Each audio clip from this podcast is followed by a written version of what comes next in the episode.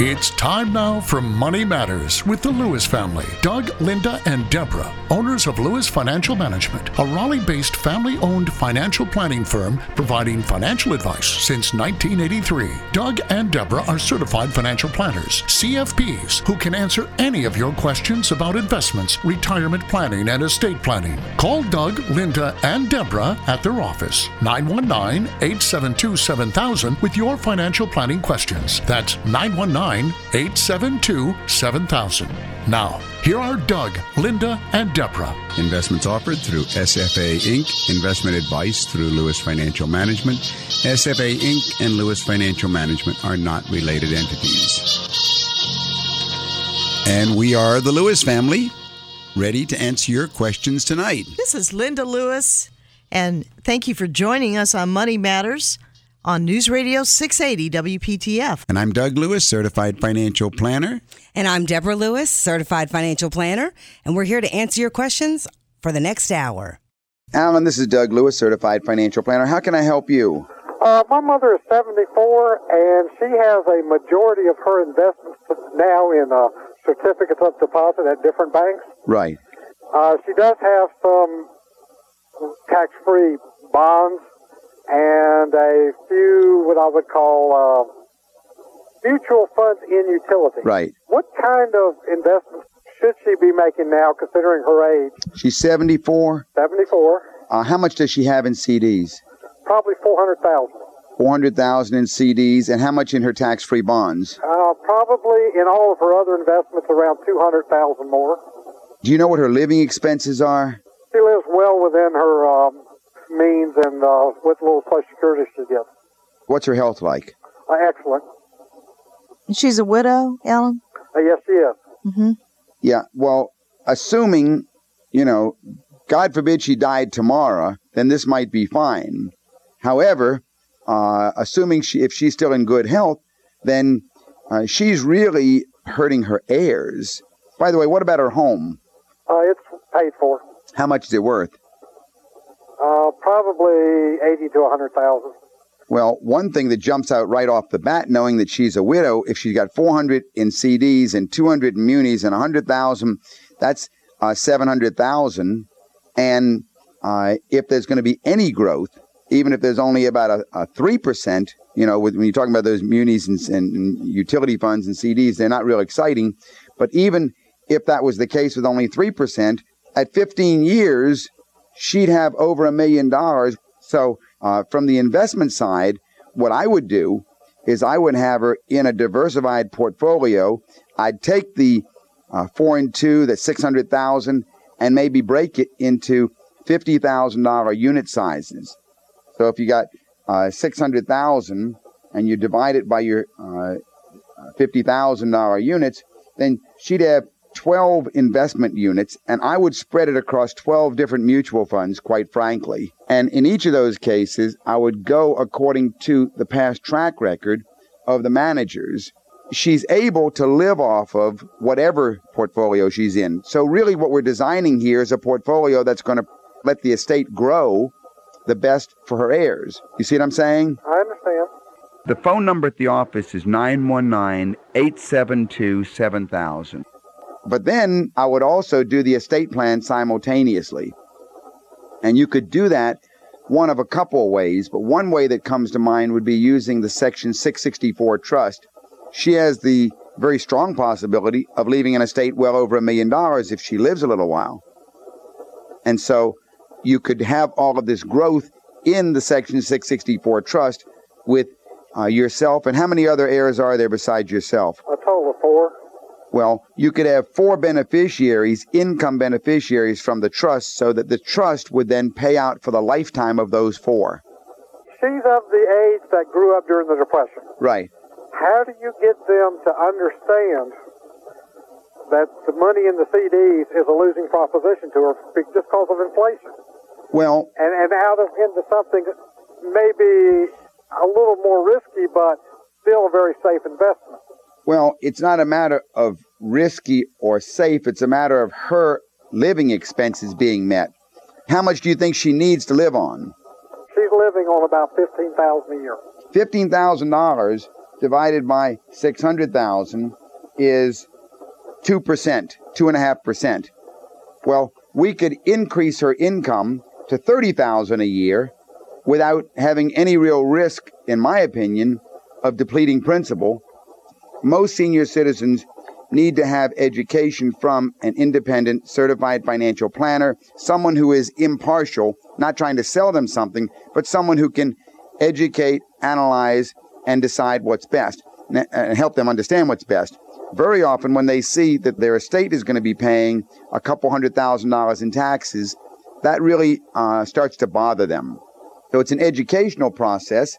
Uh, if she's open for education, then you should set up a meeting with a certified financial planner and let her uh, um, go through a session of education. We find this is a typical situation. We we We have a, you lot, know, we have, a lot uh, of cases like a that. lot of widows that you know their husbands accumulated you know over their lifetime or maybe they both were you know had income and uh, or they inherited assets that have appreciated and um, they don't always need all the income but you want to certainly as doug said you want to make sure you're meeting her her need but also you want to look to the future right doug Yeah, but I think Alan's question is how do you explain that to her? He understands it very well. And the answer is still uh, the, uh, you've got to get her in front of a planner. Usually the child cannot explain that to the mom and dad. right it's That's it's- been our experience. The children that have brought them to us, usually uh, it's a very different environment then because the Exactly. planner is able to speak directly, you know, with the parent. So, uh, if you'd like to call the office, Alan, our number in Raleigh is 919 872 7000. That's USA 7000. And thank you so much for calling. All right, thank you. Take care now. Well, Doug, um, you know, we were we were discussing about the the rise of the female investor and how many times I know that in our office when husbands and wives come in, usually it's the husband most of the time that, you know, is more into the finances. It depends. Not on the, always, That's right. But, it- well, it depends on the stage of life. Again, what Right. I what I found so interesting, Linda, in this particular article was that something is changing in the U.S. The number of women-owned firms increased by 54 percent in the last decade or so, and then it said that as of 2012, there are over eight million women-owned businesses in the U.S and they predicted that one study showed that over the next 25 years, women will dominate once male dominated fields like law and medicine. And with all these statistics, nevertheless, the surveys are showing that men are still more likely than women to take the lead with the family financial accounts. And this is sort of shocking when you looked at it that way. Uh, there was a study that was also referenced that said that 19% of the wives said they took control of financial decision making, as opposed to 38% of the husbands. And yet, among the female breadwinners, breadwinners, only 20% were said they felt very well prepared. And as far as the men, over 45% felt they were prepared. So there's to a make there- wise financial decisions. yeah, yeah, and so there, there's there's a real discrepancy here, and the whole focus is that the female investor is a rising. Per, uh, she represents a need that's out there that is not being met. I agree. She definitely does. And the article said that uh, women differ substantially from men in how they relate to investing. They don't want to hear about growth or comparative performance of different funds, but they want information about reaching their long term goals. I really like that. Did you like I that, like that statement Yeah, it's because goal oriented. It's not. It's not the thrill of the kill. You know, or let's the get- analysis That's right. Let's get this stock. Or let's betas get, and alphas. That's exactly right. Men through the years have sat in my office and they have loved to play all of these strategies and everything. But the women seem to be much Hey- more goal oriented. Hey, listen, you know, the moms out there, uh, they're the ones that, you know, uh, they do all the, the mom work, you know, taking care of kids, orthodontia, soccer games, you know, the laundry, you name it, they're doing it.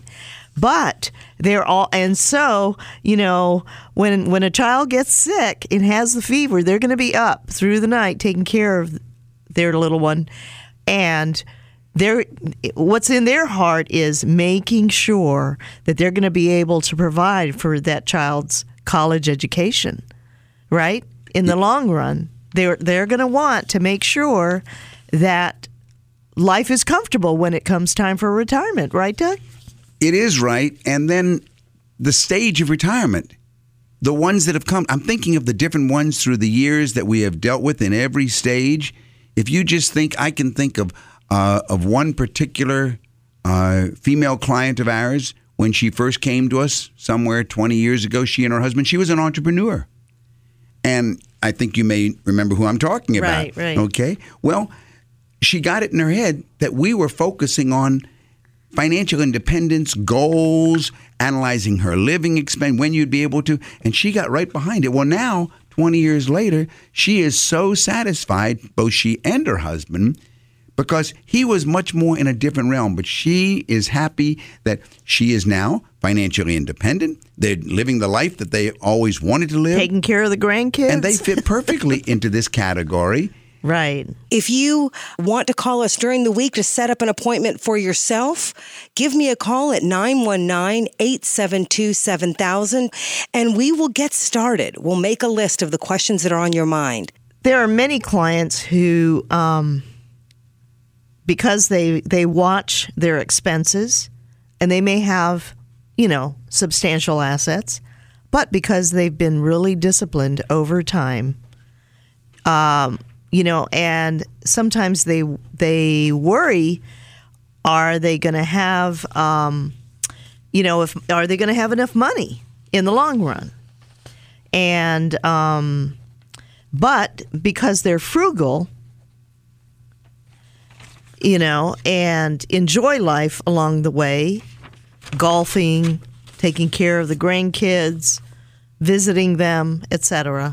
I'm thinking There is a comfort. I'll bet you I know the one you're thinking of. When she came to see us, only within the last three years, I believe, she was that kind of person. But no sooner than we analyzed everything, built a plan, and showed her how her goal of having a fairly risk averse portfolio, giving all of the income she needs to achieve her goals, then her stress factor went down and she's able to go ahead, which she is today. We're focusing on her continual, looking at her living expenses each time we get together. The type of, of woman that this article is referring to is probably the huge majority because the article said that in general, more than men, women are disciplined thinkers and good long-term planners. I like that because that, that jives with my experience. I, I, I believe we, so. we too. have seen women come to us in their 70s, a couple in their 80s. We've seen them in their 20s and 30s and 40s. But I think that uh, this article is really focusing on the fact that women make better long term clients. They're more likely to buy and hold. Uh, they're more likely to make money as investors in the financial markets because they don't take as many risks as men. I like that. That's a that, Yep, that- that that's my experience. is true. It's really true. And if financial services companies want to make uh, some money off the masses of the female breadwinners, they're going to have to engage with them on a different level, aren't they, Doug? Yeah, I think that's the problem, though, Linda. They not they're not geared to it. You take the, the the large brokerage firms, the Merrill Lynch's, the Edward Joneses, all the big uh, firms out there that are dealing with investments. They're not geared towards uh, financial planning, focusing on clients' living expenses, analyzing their needs from that viewpoint, and so forth. They're much more into the world of just the investments themselves. And although the investments are important, the goals are crucial, and that is, I think, that's the problem there. That's that that's what the article was pointing us to. That uh, there's a disconnect between what's out there for women. So it's it's important, isn't it, Doug, to keep clients on track with meeting their goals and their personal interests and their long-term goals. and finding that's right and the way you do that is you find a financial advisor who is competent in that area of starting with those goals, analyzing those living expenses, meeting those goals, coming up with strategies to achieve those goals, and without tooting our own horn too much, I think that describes Doug and Linda Lewis at Lewis Financial Management. And these and the rising ranks of female earners who need to change their attitudes about money, well, they need to get comfortable not only with investing but with seeking reliable financial advisors also by educating themselves about the basics. That was one comment in the article. So take out a pen and paper, write down our number. It's 919-872-7000. Hold on to that pen and paper and maybe you'll get some ideas of things you should talk about. And I think one of the most exciting areas is the world of REITs. You know, it's funny, but Deborah, it wasn't too long ago, maybe two years ago, that very few people even heard that term so much. And now the REITs are getting as much uh, um, press as just about anything else. Matter of fact, in the Wall Street Journal, there was a whole front page story, cheaper by the dozen, on a new kind of REIT. So I guess we should begin by telling the public one more time what is a REIT? And that's a real estate investment trust, right? That's right. It's a real estate investment trust. And R E I T. That's exactly what it is. It looks like a stock of just like any other stock, like IBM or like uh, General Electric, but it is a stock of a company that holds a whole bunch of real estate. And there's all kinds of REITs that are out there. The unique thing about the REITs, of course, is that they pay a very high dividend. And the story, story in the Wall Street Journal was about a new kind of REIT you know, investing in single family homes is becoming very popular on the individual level.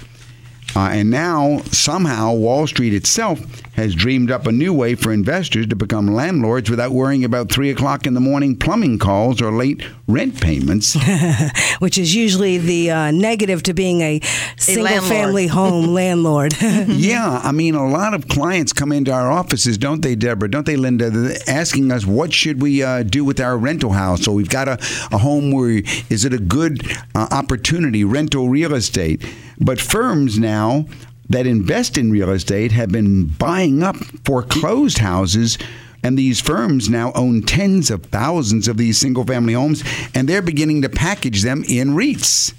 So while many REITs used to just own commercial buildings, now they're going into the single family home industry. That's right. We've seen our commercial REITs, uh, raw land REITs, shopping center REITs, uh, mini warehouse REITs, senior living, senior living REITs, uh-huh. all kinds of REITs. You're exactly right. But now we have this new kind of REIT, and these are residential property REITs, individual homes. Right now, there are two single family REITs that have just gone public, and at least two more have announced that they plan to do so. So, this sounds like a very new part of the business or the industry. You know, investors are nibbling in part because they're hungry for returns, and that's the uh, the attractiveness about REITs. REITs have a special tax law that requires them to pay out 90% of their income and therefore remain tax free themselves. So if the income comes in in the form of rents, that's where it's coming in from rents, and they got to pay it out. That means those REITs pay a very high dividend, and that's what makes them so attractive to the investing public. And this has been a, a, common story. We've touched on REITs off and on the last, oh, three, four, five years on our radio program. But newer and newer types of REITs are coming out. And this residential property REIT is very interesting. I think uh, we're going to see more and more of this attractiveness because it touches on what a lot of individual investors always ask us. You're listening to Money Matters with Doug, Linda, and Deborah Lewis. Call to make an appointment with Deborah Lewis, certified financial planner of Lewis Financial Management. Call 919 872 7000 or visit our website, dougandlinda.com. All right, so we have this new way to invest in individual homes, and the question that a lot of people ask is Does it make sense? Does it make sense to own a sliver of 10,000 homes or just to own one if you want to be the landlord?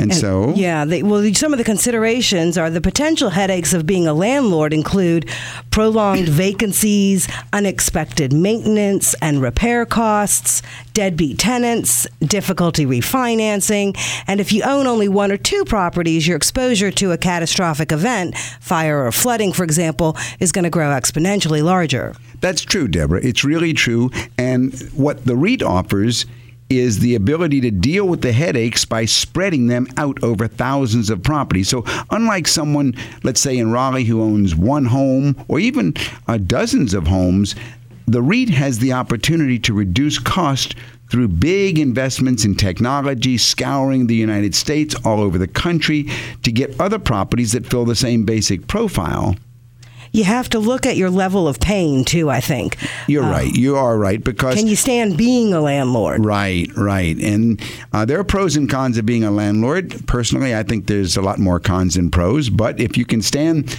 the pain and buy a couple of properties and hire a management company, then that's the way to go. But I think if you can't stand the pain yourself, the best way is to go into the REITs. It's a lot smarter way to go. You know, right now, unfortunately, however, there are only a few options for retail investors to look into buying one of these new single family REITs, but I believe they're going to be coming more and more to the market. I know in the non traded REIT sector, there are some single family REITs out there, but it's a new uh, investment opportunity, and the world of REITs itself is very, very um, uh, newsworthy. It really is. Doug, isn't a REIT also a stabilizing factor in a person's portfolio? A lot of people think so, Linda. Yes, it is. Uh, the confusion, however, is it doesn't correlate with other parts of the market. You're exactly right. So uh, if stocks go up, bonds generally go down, and things like that correlate. Uh, REITs don't function that way. It's non-correlating. But what confuses people is the difference in yield and total return. What's the difference in yield and total return, Deborah? Well, yield is going to be, um, for example, in the REIT example, a monthly check to you as the investor. So I invested a certain amount of money. My yield from that investment means I'm going to receive a check from the investment. All right. And what's the yield on a stock? The dividend. What's the yield on a bond? The interest. Okay. So this is the yield. And right now, yields are very low on most investments, pretty much every investment, but yields are very high on REITs. And that's but, because the nature of what the REIT is. It's it has to pass through its ex- rental checks, rental income. Exactly. But what is the total return as a definition in the investment world? When when a mutual fund says our total return for the last year has been uh, 11%, what does that mean? Well, the value of the fund might have appreciated.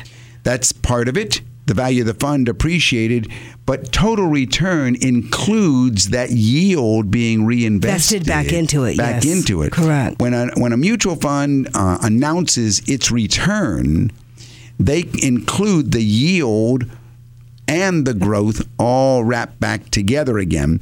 Well, we have to understand that total return is the yield plus the growth of the REITs themselves. You're listening to Money Matters with Doug and Linda and Deborah Lewis. And financial planning is our business at Lewis Financial Management. If you have questions about your situation or need a second look at your overall uh, planning, call us at Lewis Financial Management in Raleigh at 919 872 7000. That's 919 USA 7000. Leave us your name and number. We'll be happy to get with you and see what we can do to assist you with your financial planning. Well, Doug, there was a really interesting article uh, that I, I, I kept my eye on during the week because we tend to use a lot of the same philosophy, and that is it was labeled the case for spending it. And underneath it said, after all, there's more to life than amassing assets. You know, it's interesting because so many of the articles that have come out recently, and even the ones we've been addressing on our show, have to do with what's the way to withdraw the 4% principle? What's the way to withdraw from your investment portfolio so that you don't deplete it over your lifetime? But this article here made a very good case of spending more. And I like the way it was put together because there really is more to life than just amassing wealth and dying with the biggest pot. The real goal money. is not to die with the most money. No, no. Me- managing the balance between living in the moment and saving for the future is always a challenge, but it becomes even more so as you move into retirement. And most savers will die leaving behind vacations that they haven't taken, family gatherings they haven't gone to, and those kind of things that they passed over. That's really sad. Uh, if you think about it, more than likely, one of the couple, either the he or the she in retirement, will pass away first, right? Correct. Oh, that's true. Most of the time, they don't die simultaneously. And so the widow or the widower who's left behind has that feeling so often we missed it. A feeling of regret. Yeah, we, we, we, we focus so much on accumulating and on, on preserving our wealth and everything, and now uh, he's gone, and we didn't have all the vacation, all the travel, all the things that we spent uh, dreaming about in our working years. And so I really like the focus. This, of course, is our focus at Lewis Financial Management. So many, so, so many times I'm telling clients, aren't I, Linda, that you need to spend more. You need to take more vaca- more more trips. You need to have fun along the way Have- because people work hard, especially small business owners. You spend a lot of time um, either taking care of your employer or taking care of the business and then taking care of the children, et cetera, et cetera. But it is important to spend that money that you've accumulated. Isn't it isn't it true that especially with some of our, our older clients, they're they're worried that they're going to run out of money. You know, we've been announcing recently that we're giving away a free book on uh, uh, to all new clients that come in. And you remember the title of that new book is Middle Class Millionaire.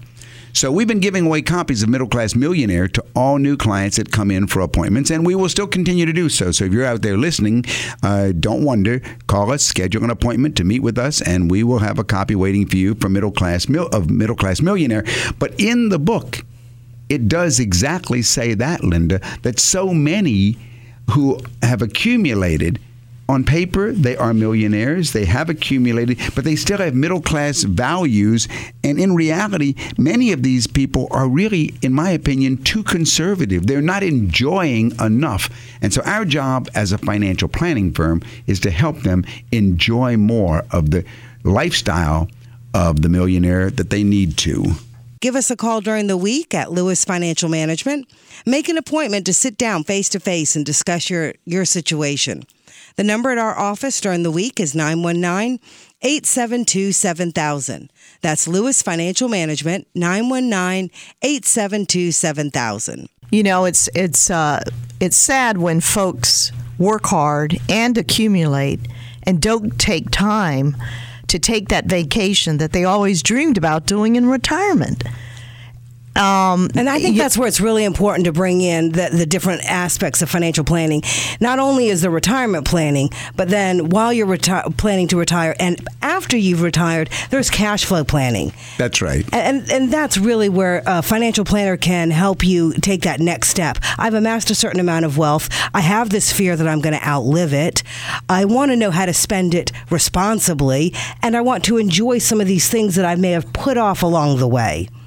That's exactly the role of the financial planner. And they can really help you figure out how much is enough or more than enough. That's exactly right. The goal is to enjoy financial independence because most people are more active early in retirement, and because expenses tend to decline with age, it's okay to focus earlier in retirement on spending more because more than likely later on you will be spending less. You're also going to have more flexibility. And I like encouraging clients of ours to maybe think of downsizing or selling the home. Jeff, this is Doug Lewis, certified financial planner. How can I help you this evening? Hey, good evening, Doug and Linda. Um, Good evening. Your daughter. Um, Deborah. Jeff, Thank you. That's all right. Well, how can I help you this evening, Jeff? So, two questions, Doug. So, the first one is this. Um, I have a, uh, a brokerage account at Wachovia that I've had for probably over a decade or more. All right. and I have I have a whole slew of transactions that I've gotten out of, or let's say I've unrealized losses per se. Okay. Ten years that uh, I have never accounted for on my tax return. So the question is on as far as the non-IRA account, what is the time frame that I have for which I can delay or put off before I realize those losses? Second question is, can you help me understand inside of an IRA if I have gains or losses realized from trading transactions, are they going to type tax structure once I Your, your voice your voice cut out in the in halfway through that question. I, I heard uh-huh. you. I heard you say gains and losses inside the IRA. And what was the rest?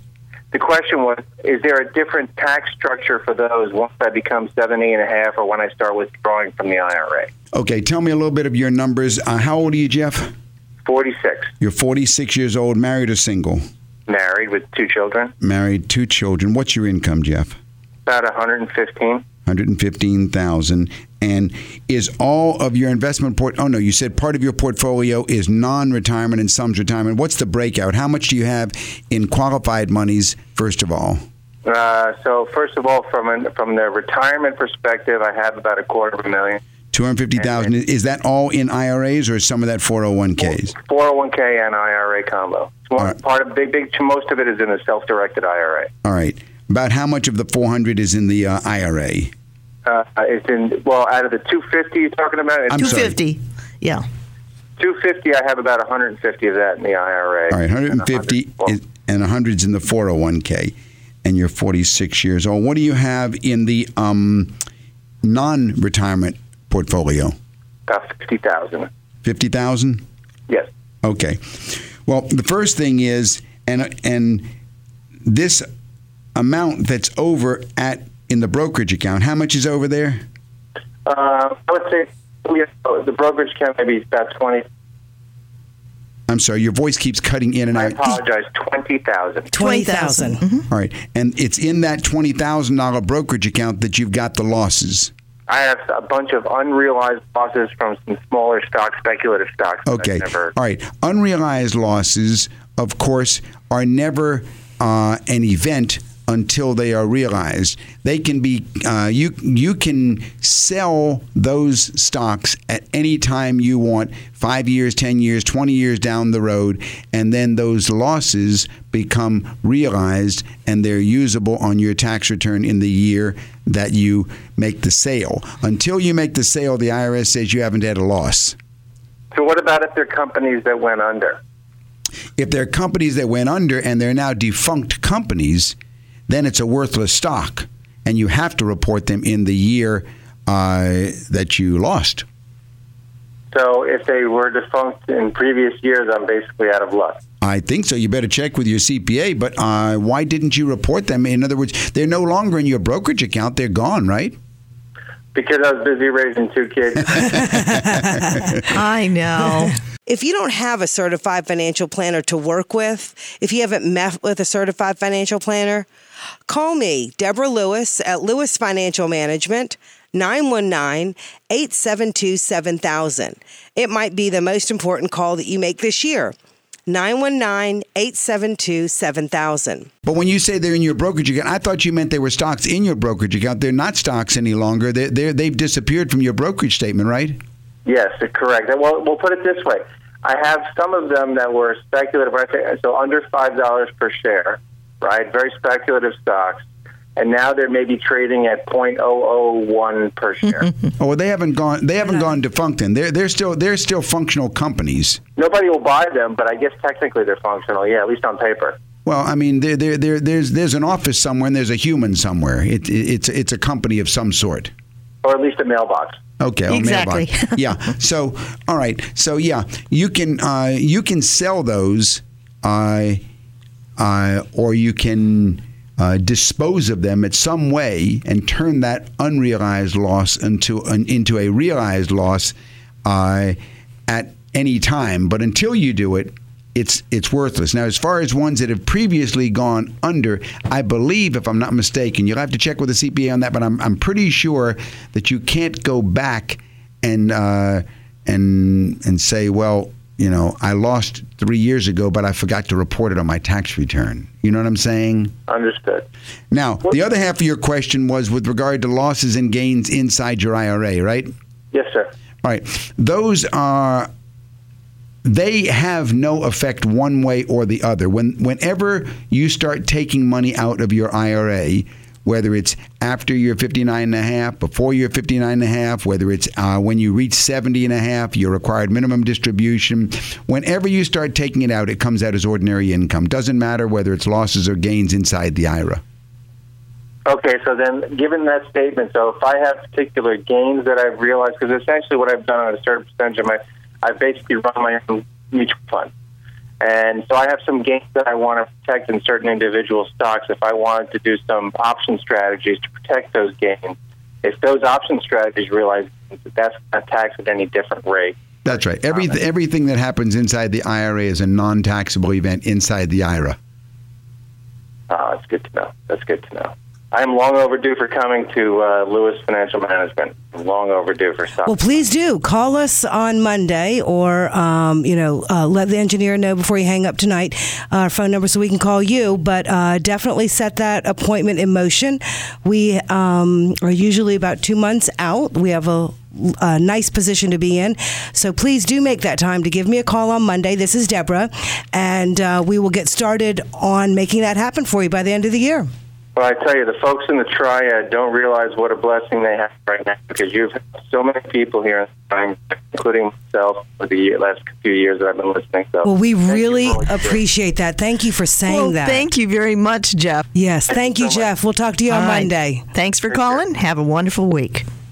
You're listening to Money Matters with Doug and Linda and Deborah Lewis on News Radio 680 WPTF. This is Deborah Lewis. Our number at the office is 919 872 7000. 919 872 7000. Well, recently there was a. a uh, an article in the local paper um, regarding Fleet Feet, Doug, and it was talking specifically about something I've been using, uh, and we collectively at the office have been using and talking about with clients, which is what to do when a small business owner wants to get out of that business.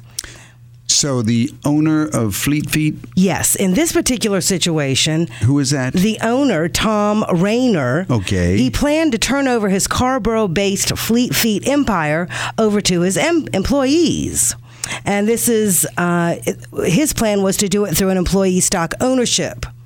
Was there was there a life event that that wanted him to There- get out? There was, and that was the sad part. Was um, he had been diagnosed with cancer, Oh, okay. and this shook up his world. And of course, you know, I'm thinking of a current client. We- and- well, we we've seen that Right, ha- through the seen years, this. haven't we? Correct. Where, where a small business owner That's becomes right. successful, That's and then a life event changes, and now it's time to get out. So what happened right. with Fleet Feet? Okay. Tom Raynor, what happened? So, in his particular situation, he was thinking, well, prior to this, I'd been thinking of going through the option uh, use of an ESOP, an employee stock option uh, plan, and um, was hoping to be able to get out of the business through that method. So the ESOP is a very unique and a wonderful uh, way to sell the business to your own employees and let your employees then own the business. And Right. it can work wonderfully. It really can. And his incentive was the same incentive that most uh, uh, business owners who want to do this.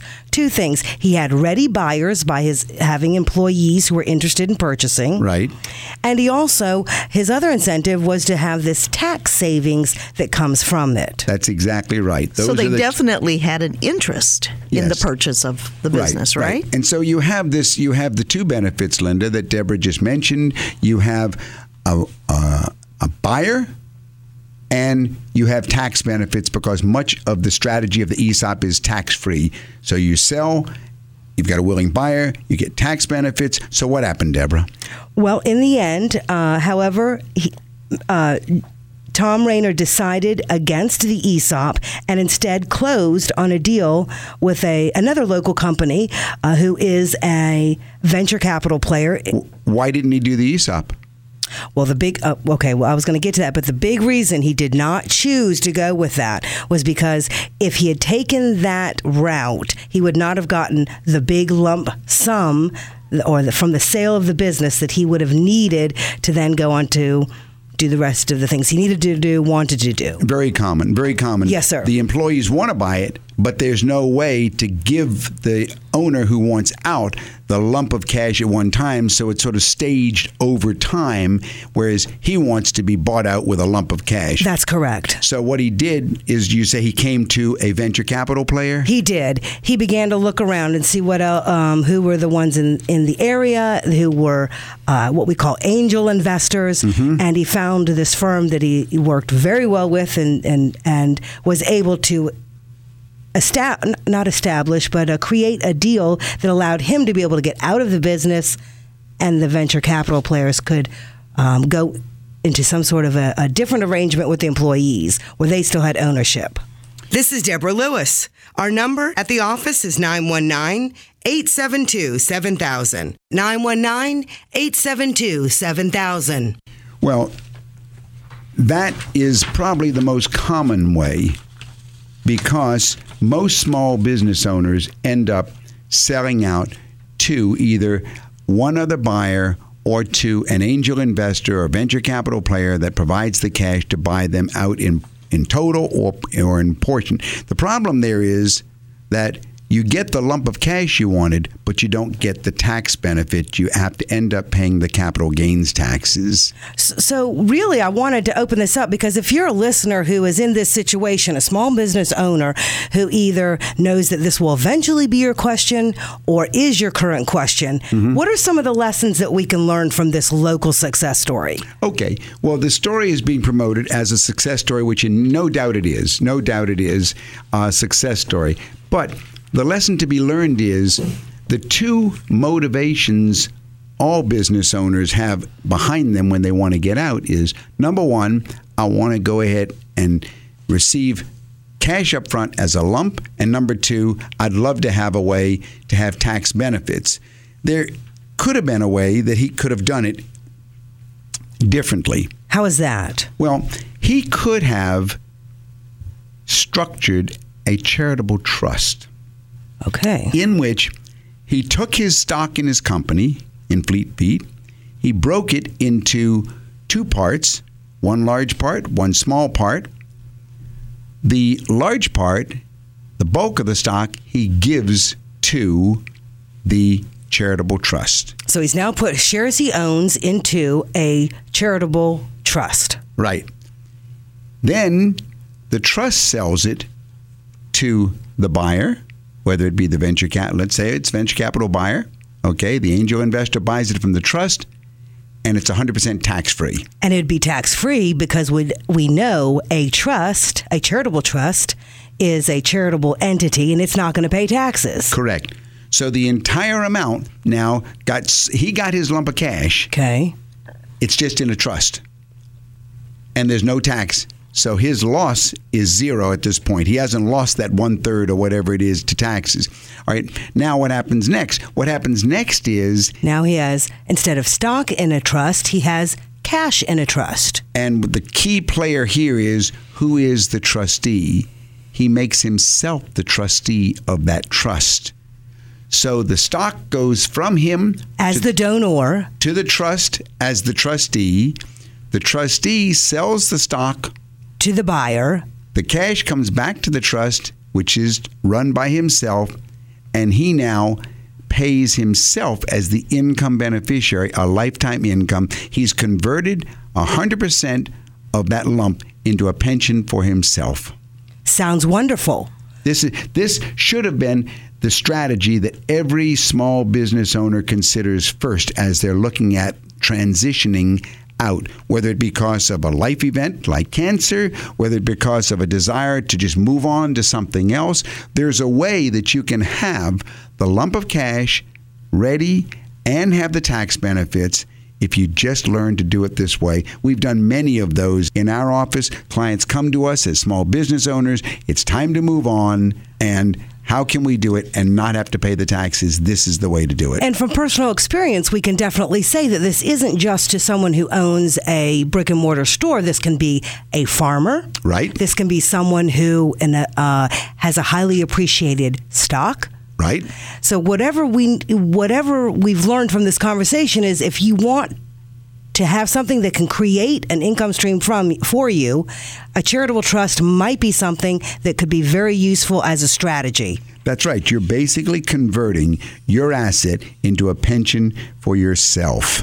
Well, this is a very interesting and complicated part of uh, designing a portfolio from a small business owner's point of view. So, if you have questions and you would like to learn a little bit more about how this might fit your particular situation, definitely please give us a call. Uh, Doug and Linda at Lewis Financial Management have been doing this for many, many years, and we have a lot of experience in this area. So, if you have a situation, call us. 919 872 7000. That's 919 USA 7000. Patricia, this is Doug Lewis, certified financial planner. How can I help you this evening? Hi. Um, we, my husband and I have two young children, um, seven and eleven, and we have about four hundred thousand dollars of investment. He will still be saving in his retirement plan through work. When can we breathe easy and say, okay, that's enough, and start saving for the children's college fund? Okay, so let's let's get some facts. How old are you, Patricia? I'm only 35, 35. And your husband, what's his age? 45. And he's 45. And you're in are you working or you're a stay-at-home mom? No, I work too. What what's your income? Um, probably about 50 a year. About 50 a year and your husband's income? is probably about 65. Okay. So we got a family income of about 115,000 a year and two children you said? Yes, sir. All right. And your total investments are about 400,000. Is all of that in retirement accounts or is some of that in non-retirement? No, it's primary that that the 400 is in stocks and various investments. But they're not in a 401k plan. Correct. Okay. Um, now my husband has a 401k at work. Right. Well, that's very good, though. That if uh, at his age that you and he have accumulated four hundred thousand in personal investments, that's very good because you still time is the one thing that you have on your on your in your on your side, as we talked about earlier in the show. Now, the big question that you're asking ties upon your living expense needs. So, what is your what is what's your lifestyle? What what what's the what does it cost you to live on a yearly basis? Would you say? Um, I would imagine, you know, maybe four thousand dollars a month or so. All right, so we'll start. We'll start with those expenses. So four thousand a month. That's forty eight thousand of your hundred and fifteen thousand a year is for your re, your monthly living expenses. Now we have to add in your non monthly stuff like vacations, travel, gifts, and things like that. Right, and I'm not really doing a whole lot of that right now. Um, like wor- like worrying about that. The other thing is we will have a rental property paid for in two and a half years. All right. So that will be generating twelve to fifteen hundred dollars a month once that's paid off. All right. So I just want to know, you know, should I wait, you know, until we get that done with and start saving for college or Well, here, Uh, all right. The you you have to approach this. And if, by the way, did you jot down our office number?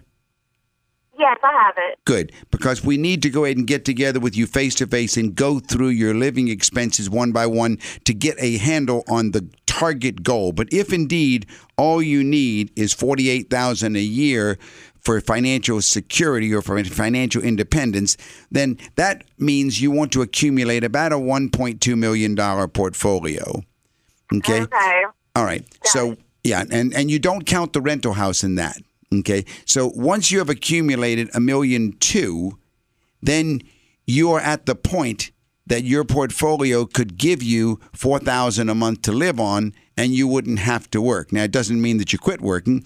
I don't know if you heard about uh, one of our clients earlier on the show. We were talking about uh, who's doing a charitable trust, and of course, uh, there are. It's a young uh, couple. They're only in their late thirties, and of course, uh, he doesn't plan on not working the rest of his life. But his goal is he and and and his wife, their goal with their three young children is to reach a point where they don't have to work. If you hear something tonight that sounds like your situation, call us. Set up an appointment. We can help you. 919 872 7000. 919 872 7000. It all depends upon your total annual expenses. Yes. So, okay. when- so when we yeah, so when we yeah, that when, when Okay. right, 1.2 would go would go ahead and be able to give you about 4,000 a month or 48,000 a year and still leave the potential to be growing over the your future years. Now, we when we meet with you, we will also get into planning for college. How old are your children? Seven and eleven. All right. At seven and eleven, you have uh, your eleven-year-old. You've got seven more years, and so you've got a long time to uh, to accumulate to cover that that need, and that's good too. The one thing you have on your on your side is time. Uh, you want to do it properly. When we meet with our younger clients, we're so much happier because they can take less risk and still achieve their goals. Okay. So should I start though saving that money for college? Well, he, let me chip in just a little bit. This is Deborah, and I would say you don't have to do one or the other. One becomes the other. With seven more years till the oldest goes to college, all of this setting aside of excess or surplus cash flow, once we help you determine what is available to be set aside, would then be available to pay for college and then continue to grow and then be able to pay for retirement. So one becomes the other. And you don't have to get tied up or tangled up into types of accounts that would be just specifically for children. Really, what you do is you set aside as much as you can, knowing that their education is one of your future goals. That's right. We Right. don't. Be, we don't believe in setting aside separate accounts for your like children's college. 529s No. or So it, it you don't. No. No. So you can you can have much more power, control, um, uh, ability to make it go much further with this kind of analysis. Just set aside as much as you can. A lot of that will be coming out of our first meeting together and it will it'll help you see in real reports what's possible for you to set aside on a monthly basis so that each of these goals gets accomplished as the children age, as you age, as your husband retires, then you retire. This all has a natural progression to it as part of your overall financial planning. Patricia, this is Linda, and I just want to commend you and your husband. you know, at such a young age, I know that you've made sacrifices and you've been diligent uh, to accumulate these personal assets. And, you know, as Can I just interject one more point though about the college? I was thinking once the rental is paid off, that income coming from the rental could also help pay for their college. Well, what do you currently own now? In How is the, yeah? How is the four hundred thousand spread? That's that's the crucial aspect there. How is that? But it's all in investment. Well, I realize that, but what what types of investments are you? Are, Stocks, are you, bonds, are you mutual in, Are you in funds. bond mutual funds? Are you in stock mutual funds? Are you in individual stocks? No, it's in um like stock group or mutual funds. I have it at two separate brokerage firms. So one of them is all mutual funds, and the other is a managed stock portfolio. All right. Now, do you know what mutual funds you're in? They are middle of the road. Well, there's no such thing as the, yeah. I, yeah, They're, they're not aggressive. They're not conservative. So they're the middle risk. yeah. Unfortunately, there's no legal term that says middle of the road is a mutual fund. They- they- That's that's that's that's that's not the a, a you know you can be in uh, blue chip growth funds or you can be in uh, international funds, but there's no such thing as middle of the road. So do do you?